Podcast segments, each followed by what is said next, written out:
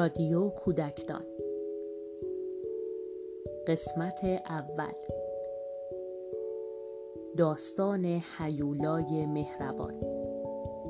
باز آفرینی شده از قصه خرگوش باهوش از کتاب قصه های خوب برای بچه های خوب اثر مهدی آزریزدی سلام به تمام کودکان ایران زمین. در خدمت شما هستیم با اولین قسمت از رادیو کودکدان. ما قصد داریم در هر قسمت یکی از قصه های کتاب قصه های خوب برای بچه های خوب رو برای شما نقل بکنیم. ولی ممکنه قصه ما کمی با قصه موجود در کتاب متفاوت باشه. می‌دونید چرا؟ چون ما اون قصه رو کاملا برای خود خود شما بازسازی کردیم تا بتونید به راحتی باهاش ارتباط برقرار کنید. بچه ها همونطور که می‌دونید این کتاب برگرفته از برترین داستانهای ادبیات کهن فارسی است و خیلی اهمیت داره که شما خیلی خوب با اونها بتونید ارتباط برقرار کنید. برای همین قصه نویسان و بازآفرینان ما در هر قسمت یکی از این قصه ها را برای شما باز آفرینی و یا بازنویسی کردند و اون رو برای شما نقل کردند تا بتونید به راحتی با این قصه ارتباط برقرار کنید.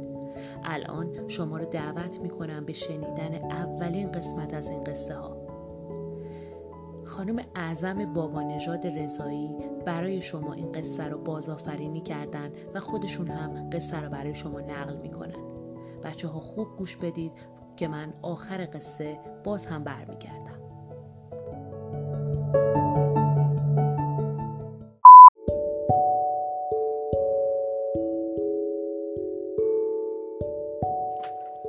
روزی روزگاری توی یه شهر کوچیک و قشنگ آدمای زیادی با خوبی و خوشی کنار هم زندگی می‌کردن. همه مردم تو کارا به هم کمک می‌کردن و هیچ کسی هیچ مشکلی و دردی نداشت. همه در کنار هم شاد و خوشحال بودن تا اینکه یه روزی یه اتفاقی افتاد که همه شهر رو نگران کرد. فکرشون رو مشغول کرد. اتفاق وجود یه حیولای بزرگ بود که ترس و دلهوره رو تو دل همه مردم به وجود آورده بود. حیولای قصه ما شبا وقتی که همه مردم خواب بودند وارد شهر می شد و غذا و خوراکی و چیزایی که لازم داشت و از شهر می دزدید و می‌رفت. البته هیچ کسی اون حیولا رو از نزدیک ندیده بود. فقط سایه شو دیده بودن. ولی همه مردم به شدت ازش میترسیدن. دیگه اون آرامش توی شهر وجود نداشت. کسی از شهر بیرون نمی اومد همه میترسیدن تا اینکه مردم دور هم دیگه جمع شدن و تصمیم گرفتن که هر شب چند نفر کشید بدن تا بتونن این حیولا رو پیدا کنن و نابودش کنن. همه مردم موافقت کردن و از همون شب اول پنج نفر از مردها نگهبانی رو شروع کردن. اونا ترس و دلهوره خیلی زیادی داشتن. هیولای قصه ما وقتی که نزدیک شهر شد ناگهان متوجه چند نفر شد. خیلی ماهران خودشو مخفی کرد و چیزایی رو که می‌خواست از شهر برداشت و رفت.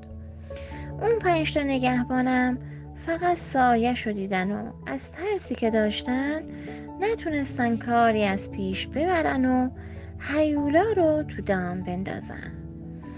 این کار چندین شب ادامه داشت.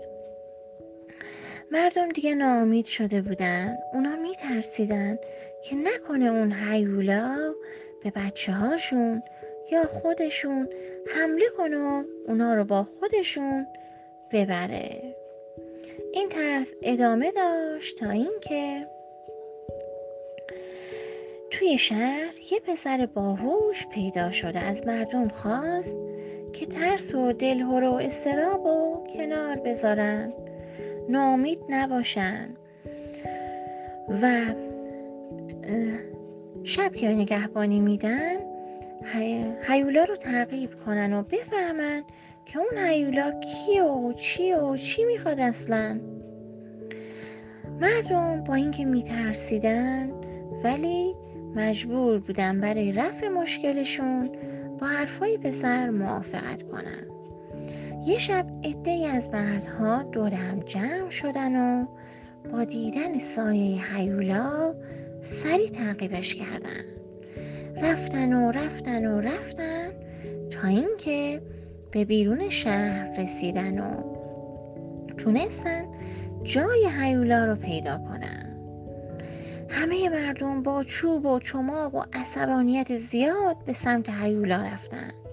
ولی با دیدن صحنه روبروشون تعجب کردن و همگی آروم سر جاشون وایستادن.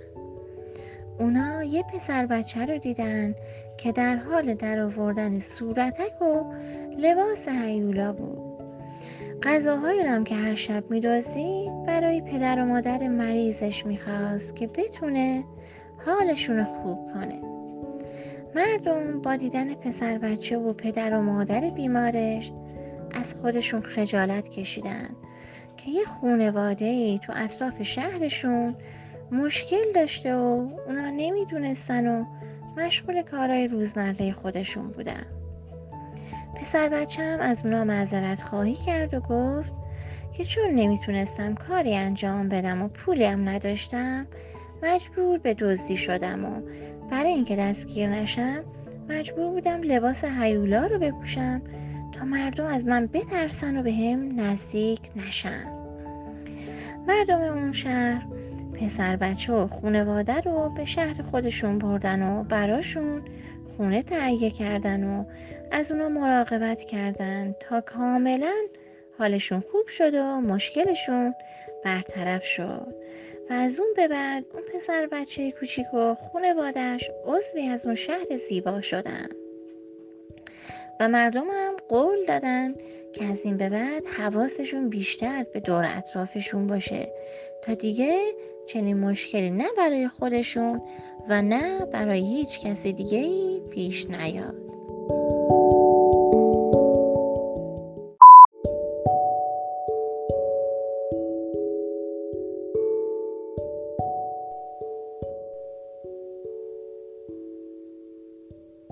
قصه ما به سر رسید. کلاقه به خونش نرسید. خب بچه های عزیزم چه چیزی از این قصه یاد گرفتید؟ می‌تونید در این باره با پدر و مادر و یا مربی خودتون صحبت کنید. ما هم خیلی مشتاق هستیم که نظر شما رو درباره این قصه بدونیم. تا قصه بعدی خدا نگهدار.